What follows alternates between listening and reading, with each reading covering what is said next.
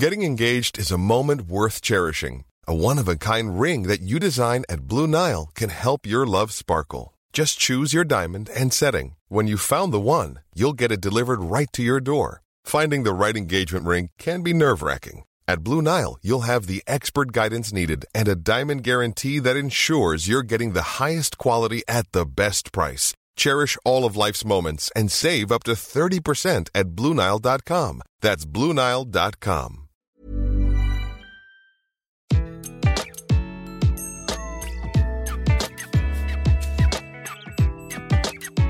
Bonjour, je suis Gaël Châtelain-Berry, bienvenue sur mon podcast Happy Work, le podcast qui va vous rendre la vie au travail plus agréable, même si vous êtes confiné. En ce moment, forcément, la notion de bien-être au travail est assez particulière. Votre bien-être, il faut y penser plus que jamais, et c'est d'ailleurs le sujet de l'épisode d'il y a deux semaines. Mais suite à mes différents articles ou podcasts sur ces sujets, je reçois beaucoup, beaucoup de messages au sujet de l'après-corona. Et oui, puisqu'il y aura un après, forcément, nous le savons toutes et tous. Certains sont optimistes, d'autres défaitistes, et enfin certains totalement pessimistes. Quelle que soit la catégorie dans laquelle vous vous trouvez, il faut prendre conscience d'une chose essentielle et fondamentalement optimiste à propos de cette épidémie. Nous gagnerons. Je fais partie de ce que l'on pourrait appeler la génération sida. Je me rappellerai toujours, c'était en août 1983, lorsque le monde a appris que Klaus Nomi, un célèbre chanteur à l'époque, était mort du sida. J'étais sur une plage dans le sud de la France, j'avais 13 ans et le monde prenait conscience de l'enjeu sanitaire phénoménal qui se présentait. 37 ans plus tard, on ne soigne toujours pas le sida. Bien entendu, les deux virus ne sont absolument pas comparables, même s'ils sont tous les deux mortels. Et pourtant, quelle incroyable chose que de savoir que nos chercheurs vont, dans un premier temps, trouver un traitement dans les semaines qui viennent et un vaccin dans les mois à venir. Quelle incroyable chance de se dire que cette terrible épidémie va avoir une fin. La peste noire au XIVe siècle a tué pendant 5 ans et a tué entre 30 et 50% des Européens. La grippe espagnole a duré 2 ans et a tué entre 2,5 et 5% de la population mondiale entre 1918 et 1919. Oui, la crise que nous traversons est terrible, mais nous devons mesurer la chance que nous avons que ce ne soit que, entre énormes guillemets, le corona, et pas un virus du type Ebola qui se répande, virus qui ne vous laisse que 10 à 40% de chances de vivre si vous le contractez.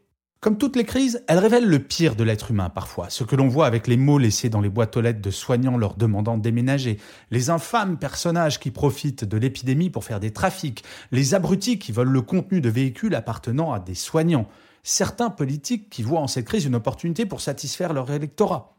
Mais cette crise révèle également le meilleur. Des professionnels qui donnent tout pour traverser cette crise dans les meilleures conditions possibles. Les soignants, les forces de l'ordre, l'armée, les enseignants, les agents de caisse, les éboueurs, les chauffeurs de camions, les livreurs, les pharmaciens, toutes celles et ceux qui continuent à travailler pour essayer de maintenir une activité économique qui nous permettra de repartir dès la fin de cette crise.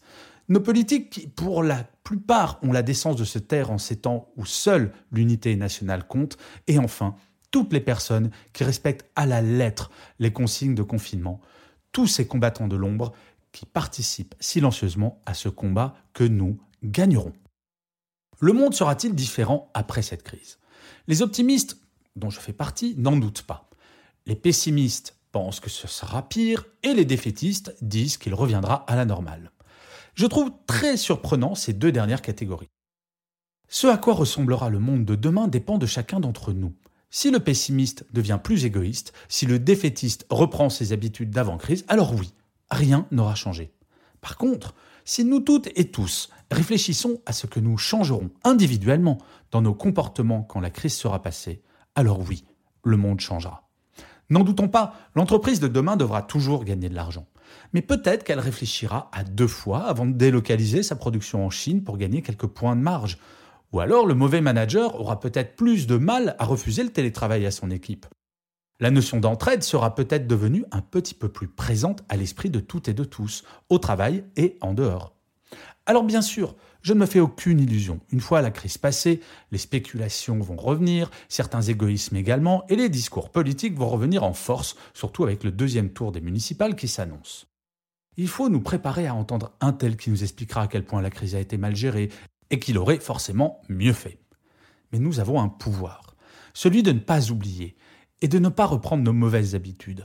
Toutes ces personnes qui expliquent après une crise, quelle qu'elle soit, qu'ils l'auraient mieux gérée sont à mon sens juste indécents. L'important, comme en entreprise, ce n'est pas de savoir qui est responsable de la crise, mais d'en comprendre les mécanismes et d'agir pour qu'elle ne se reproduise jamais. Il va y avoir celles et ceux qui seront les champions du rétroviseur et les autres, nous, qui allons regarder par le pare-brise. L'une des deux catégories verra plus large, plus loin. Aujourd'hui, je ne vais pas vous mentir, je suis extrêmement fier de mon pays. Nous ne sommes pas les États-Unis où leur président a clairement dit que la vie humaine comptait moins que l'économie.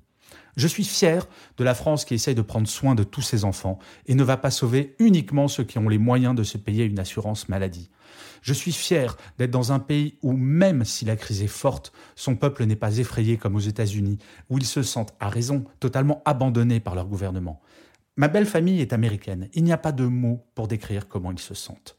Je suis fier d'être dans un pays où les soignants, qui se battent depuis plus de 30 ans pour avoir, sans succès, plus de moyens, se donnent sans compter, alors qu'ils ont été abandonnés de tout temps par nos politiques. Abnégation, je crois que c'est le mot qu'il faut retenir pour nos soignants. Les optimistes, les pessimistes et les fatalistes, nous avons toutes et tous une chose en commun, la mémoire. Prenons le temps de réfléchir au monde que nous voulons après et comment chacun d'entre nous allons pouvoir le changer.